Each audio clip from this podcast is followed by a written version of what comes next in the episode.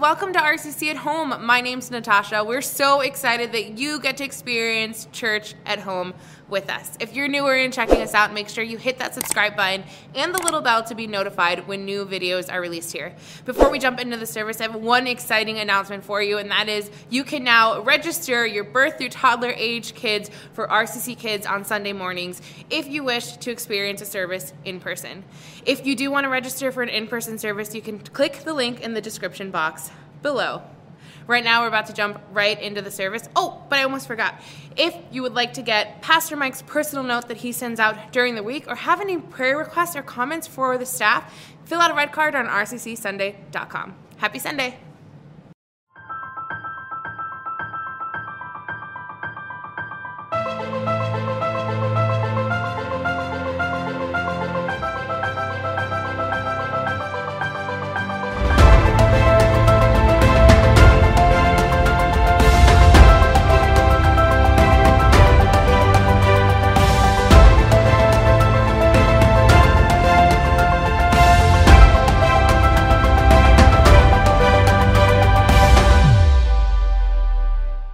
Hey R C C family, welcome to R C C at Home. My name is Sam and I'm one of the pastors here, and, and we are just so glad to be with you here in, in R C C at Home. Uh, wherever you're tuning in from, whether it's in your car or at home or however you're listening or whenever you're listening to this, I just want to say I'm so grateful that you are part of the R C C family.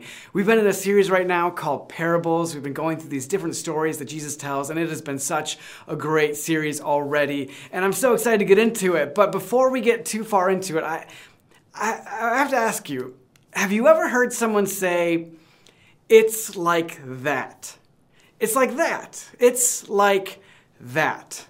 I don't know if you've heard that before, but, but I'm guessing you have, because people will often say that whenever they're trying to explain something that's hard to explain. They want to help you understand and experience what they've experienced. They want to give you the feelings, the emotions. They want to give you the, the feeling that they have in the gut when, when that happens. And so they'll sometimes say, this is like that. It's like that.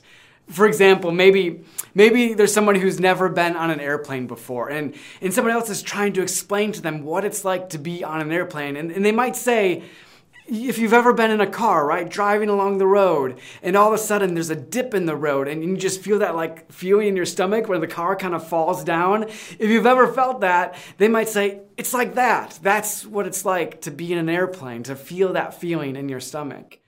Somebody else might say, who's talking about what it was like when they were out on a date, they could say, I had this thing in my stomach. It was it was like having butterflies in my stomach. You probably heard that one before, but they would say, it's like that. That's what it felt like. I, I still get butterflies when I'm out on a date with my wife. It's a, it's the feeling, right? You just you just get it. It's so fun. But that's how we explain things. We we do this. That's that's what parables are. Parables are stories that help us understand a difficult to describe thing. And Jesus And Jesus was the master parable teller. Today, we're going to talk about and grapple with a few of Jesus' parables. We're going to talk about some of his shorter ones, these really quick little stories he tells that illustrate things in such a powerful way. These little stories, those little short ones that, that say, this is like that. The ones that show us what the kingdom Jesus is talking about looks like, the, the ones that describe the kingdom of God or the kingdom of heaven. They say God or heaven, and it's two different ways to talk about the same thing. Uh, but there are these awesome stories that talk about what Jesus is telling us that we should live for and, and what's there to live for. There's the most famous ones. Maybe you've heard them before. You've probably heard them before. But, but in Luke chapter thirteen, it, it talks about one of these. It's It's this, Jesus says, to what shall I compare the kingdom of God? And he says, it's like a little mustard seed. It's like this little tiny seed that a farmer takes and he plants in the ground. And then it gets watered and it begins to grow. And it, it grows so much that it becomes this big bush, almost like a tree. So much so that, that birds come and they make their nest and live in it. And then he says, the kingdom of God, it's it's like a little tiny bit of yeast that someone puts in three measures of flour and kneads into the dough. And when they bake it, that little tiny bit of yeast spreads throughout the entire dough to make this loaf of bread. It permeates the whole thing. That's what the kingdom of God is like. By telling these stories, Jesus, he helps us understand some things about the kingdom of God. This, this kingdom of God or heaven is something that, that starts really small and then it grows. And it doesn't just grow, it, it becomes huge. It, it even supports life like a bird in the branches. It spreads through the whole thing. It, it permeates everything. That's what the kingdom of God or the kingdom of heaven is like according to Jesus. So when Jesus teaches about the kingdom of God through these stories, he's he's showing us this different way of living in the world. Not later. It's not about heaven later. It's about how we live differently in the world right now. And it's this kingdom that we often call heaven that will carry on and grow all the way into eternity. It starts now and goes into eternity. That's what it's like, says Jesus. It's like a, a mustard seed. It's, it's like yeast in a loaf of bread. And when we hear these stories, we, we think to ourselves, yeah, that makes sense. Kind of. Which is why Jesus told stories like these. It, it helps us begin to understand things that are really sometimes difficult to grasp and comprehend and understand. And he doesn't stop there. He tells more of these stories. And, and two of them we're going to talk about in, in more detail for the rest of this sermon. Uh, the next one, these, these other two are actually three verses long, and they're found in Matthew thirteen. And this is what Jesus says. So it's in Matthew thirteen, and it says, "The kingdom of heaven is like a treasure that a man discovered hidden in a field. In his excitement, he hid it again and sold everything he owned to get enough money to buy the field." Again, the second story. "The kingdom of heaven is like a merchant on the lookout for choice pearls. When he discovered a pearl of great value, he sold everything he owned and bought it." Now, I hear those two stories, and frankly, I've got some questions, right? The first is this: why the treasure in the field? Like, what? Who is going to find treasure in a field? Why is there treasure randomly hidden in some field somewhere? And, and, and as you explore this and look it up, there's actually a pretty good reason for it. Uh, back in Jesus' day, banks were not what they are today. And so it's actually quite common for people to take this treasure or or their finances and take it and, and package it up and, and hide it someplace so that they could know that it was safe. And and sometimes the people that had that treasure, they they would pass away, and then nobody would know where the treasure is. And and so people would sometimes actually have this happen. They'd find treasure in these fields of, of places that they purchased. And and so this would have been normal for people to hear as Jesus is telling the story, that somebody, they, they happened on a jackpot, right? They happened on it, and, and they found this treasure. It was unlike any other, and, and they were going to get it for themselves. The second, the second question I have as I as I read these parables is this: why would you sell everything? Like, why would you sell everything? It, it must be that good. I mean, imagine a, a treasure or a pearl that was so amazing, so incredible, that you were willing to sell everything that you have. All of it, all the stuff, so that you could get it. Jesus, as he's telling this parable, he must be saying that, that the kingdom of God, the kingdom of heaven, it's like that. Why is it like that? Well, let's come back to that in just a moment. Because first, I want to ask you a question. For you, as you consider this, as you think about this, for you, what's worth giving everything up to you? What's worth giving up everything for, for you personally? And maybe that's a little too much. Maybe the thought of giving everything up was is just too much. So maybe not everything. Maybe maybe what's something that you would you would put out a lot of money for? You'd you'd drop a lot of cash for something. What what would that be? Maybe for you it's it's the dream car. You would do anything. You'd give a whole lot of money to have the dream car or or the dream home that's in just the right location and just the right places, all the right pieces to it, the right number of rooms, the, the right scenery, all the stuff. If you could find that, you'd you'd pay a lot of money for that. Or, or maybe it's it's your hobbies. And, and there's certain equipment that if you could have that equipment, you would just be so happy. There, there's the boat for fishing, right? If you could have just the right boat. Or, or maybe a bike. If you're really into cycling or something like that, you want just the right bike. Or, or maybe you're musical and you want that guitar that, that a certain rock star at some point played. And you could have it for yourself and you could play the same guitar. And you'd give so much to have that guitar. Or... Or you're an outdoorsman and you'd love to go hunting with that brand new bow and you'd give a lot of money for that. There are these things, right? Maybe for you, it's, it's not so much these physical things. Maybe for you, you just wish that someday, sometime, somehow, after all the work and all the effort and all the dedication you've put in, you'd give almost anything for someone to give you the credit and the acknowledgement and the praise that you feel like you deserve. You'd, you'd give pretty much anything for that. For me right now in this cold January season, I would give quite a bit to go on a vacation somewhere, somewhere warm, somewhere beautiful, and somewhere without COVID. Like, what would you give to go to that place and just enjoy like three weeks there? I would, that, that's a, I pay a lot of money for that. I'm guessing you might too. And these are all fun and interesting, but I think if we were to really hash it down to maybe the most important thing for us, what we would give so much in order to have for ourselves, I feel like it ends up being this. It's, it's to have assurance. To have assurance of our family's health and our family's happiness. What, what we wouldn't give for those things, what we wouldn't give for our family to just know that our family is healthy and to know that our, our family is going to be happy. It, it would be such an awesome thing and we would give so much for that. So, if you're giving up and, and selling everything you have for something, it has to be worth it, doesn't it? I mean, the return on investment, it has to be substantial. And, and Jesus is saying the kingdom of God, the, the life lived with and for Jesus is, it is that valuable. He's saying this, the, the kingdom of God, the kingdom of heaven is like that. It's like the treasure. It's like the pearl. And it, it is.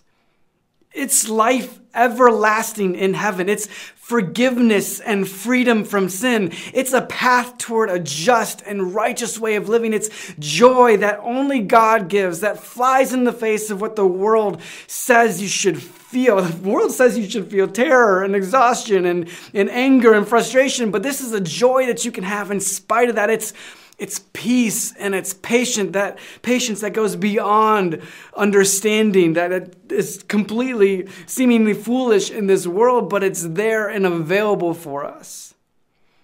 The treasure is supremely, infinitely valuable that Jesus offers. This life with Jesus leading, this, this kingdom of God in heaven is even more valuable, way more valuable than any treasure or any pearl could ever be.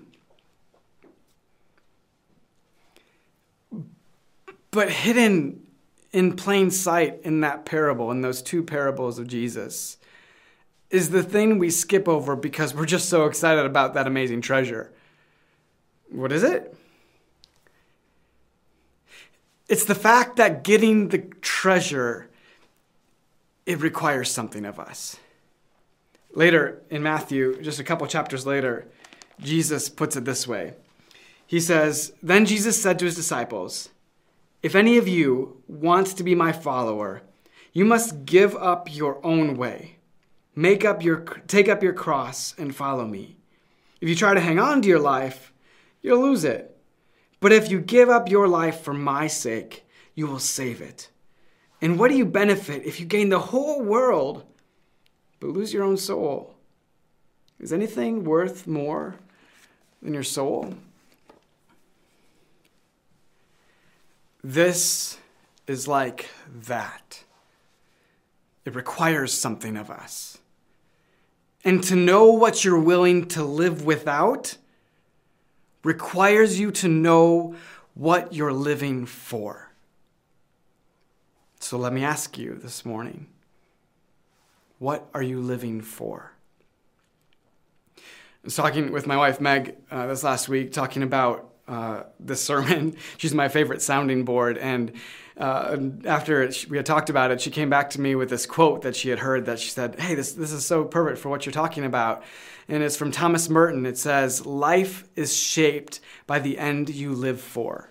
You are made in the image of what you desire. So what are you living for?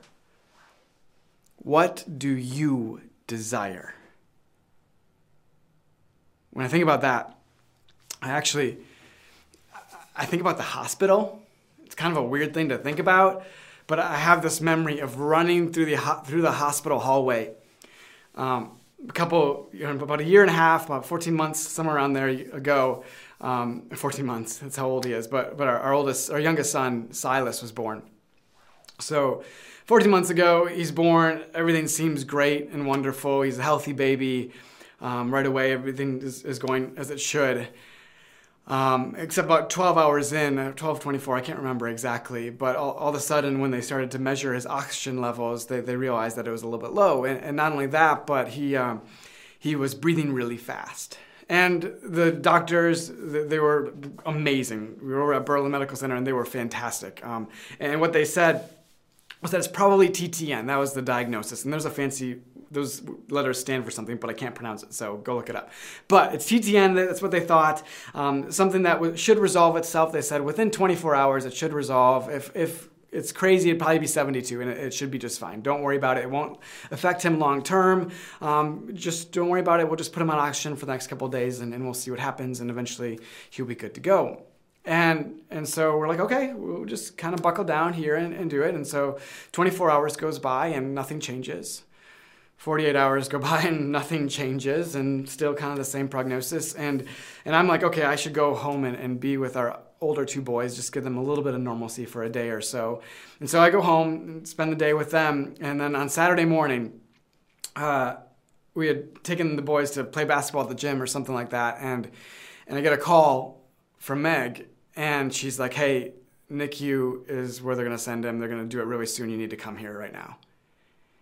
And uh, said everything was fine, but, but when you hear that they're going to take your child of just a couple days old to the N I C U, you kind of freak out a little bit. And so got the boys, called family, dropped them off at family after packing them up, drove as quickly as I could safely drive over to Berlin. And literally, I remember vividly running through the hallway up to the place because I knew they were there and I knew they were going to take him soon. And I wanted to be there first.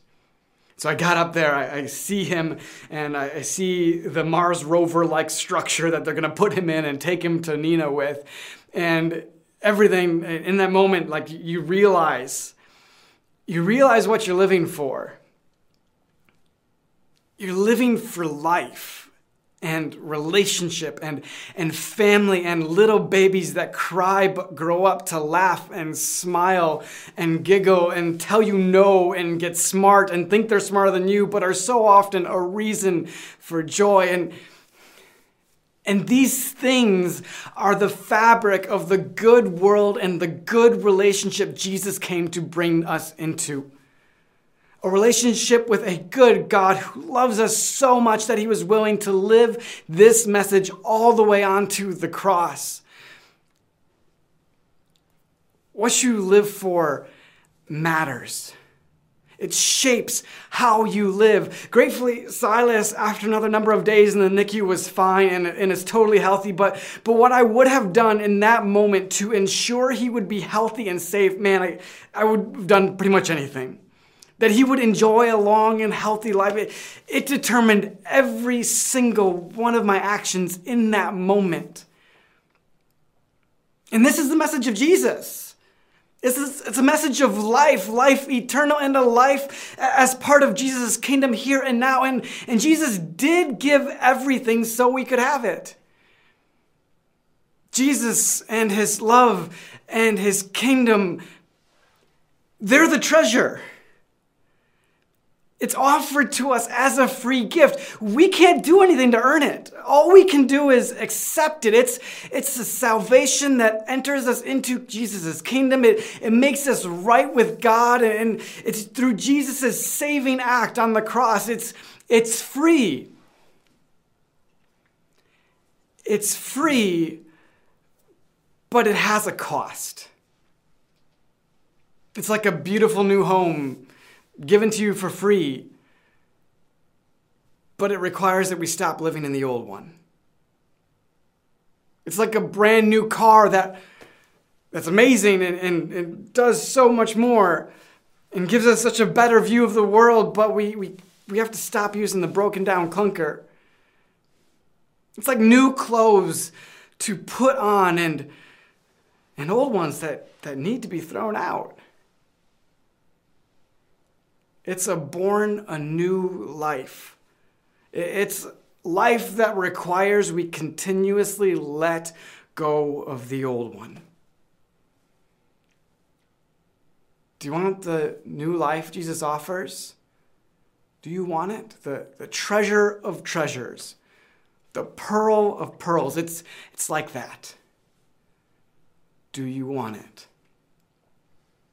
And if you do, in order to help you make that choice, in order to help you think through what that means for your life in the short term and in the long term, I have some questions for you. Do you see how valuable the treasure that Jesus offers is? Sometimes I, I think we take it for granted. We, we were told you just got to say a little prayer and like, then your eternity in heaven and it's all great and wonderful. But I think we miss it.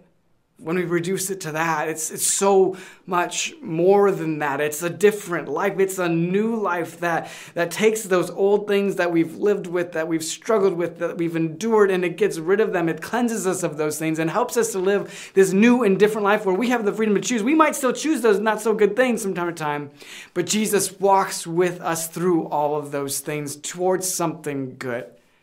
Do you see how valuable the treasure that Jesus offers is? That's the first question. And the second one is this.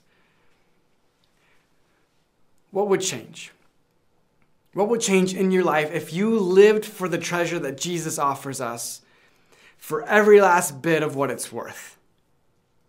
Like you pictured it, you understood it, you comprehended it, you, you looked into it and, and realized what it's offering you as a different way of living, the kindness and joy and love that it gives to you and helps you to extend to others, and then how that magnifies and multiplies and changes everything around you, not just yourself, but the world around you and the people around you.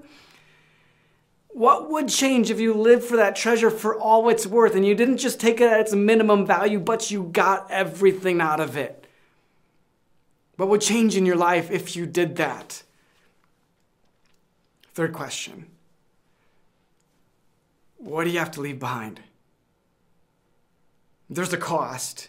It's free, but you can't keep on living with the old stuff. You have to let it go. What are the things in your life right now that you have to leave behind? Particular relationships,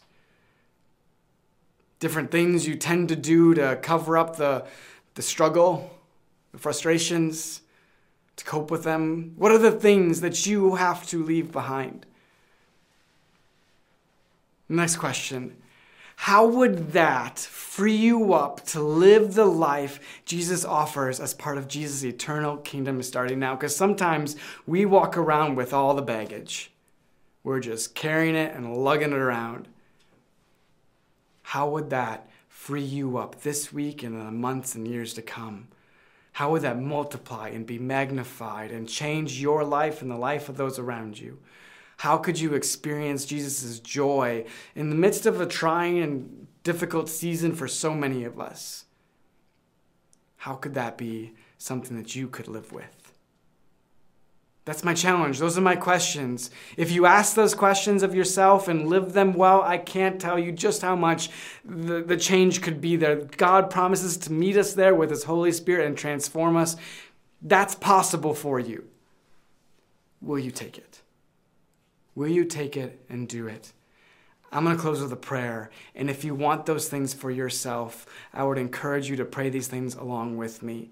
To maybe for the first time, say yes to Jesus, or for the hundredth time, remind yourself that this life that He offers us is so much more than we often live it for. Would you pray with me? Dear God, You have a treasure, a pearl of pearls, the most amazing gift for us. We know we sometimes only use a small sliver of it for their lives. And some of us have not even found it for the very first time or accepted it for the very first time. So, so right here and right now, we say to you, I want it, God. I want what you offer, Jesus. I want to be part of your kingdom. I want to be part of your life and your way of living. Transform my life. I know I can't keep living the way I have been living, so help me to let go of those things. Thank you for forgiving me and making me new and setting me on this new path. Help me to live it with all that it's worth, or for all that it's worth. And for those of us who have been living it, God, help us to find more in it, because it is immense and endless, the treasures that you offer us. So help us to experience those treasures in every conceivable way. Help us to live with them and experience them and give them away as you show us to, with grace and forgiveness and love and kindness. Help us to experience the treasure you offer. We pray this in Jesus' name. Amen. Thank you for investing your time here with us today. That's an act of worship before God because you gave Him your attention and you chose to focus on God when you could have invested that time in a bunch of other ways. We take that very seriously at R C C. So my hope for you today is that you that you feel that you've invested your time wisely, that it was worth it for you. As we give you the opportunity to now make a worship offering, I want to thank you for choosing to invest financially in the ministry work of God at R C C. I invest here because I believe it's worth it, and I hope that you do too. God's doing amazing things here, and your generosity helps make that possible. So thank you, and God bless you this week. If you've never given before and you'd like to start to give, then just go to R C C sunday dot com and click on the giving icon in the bottom right-hand corner, or even the word give at the top. While you're there, you can also check out today's unique information or fill out a red card with a prayer request. It would be great to hear from you, or it would be an honor to pray for you. And I hope to see you soon.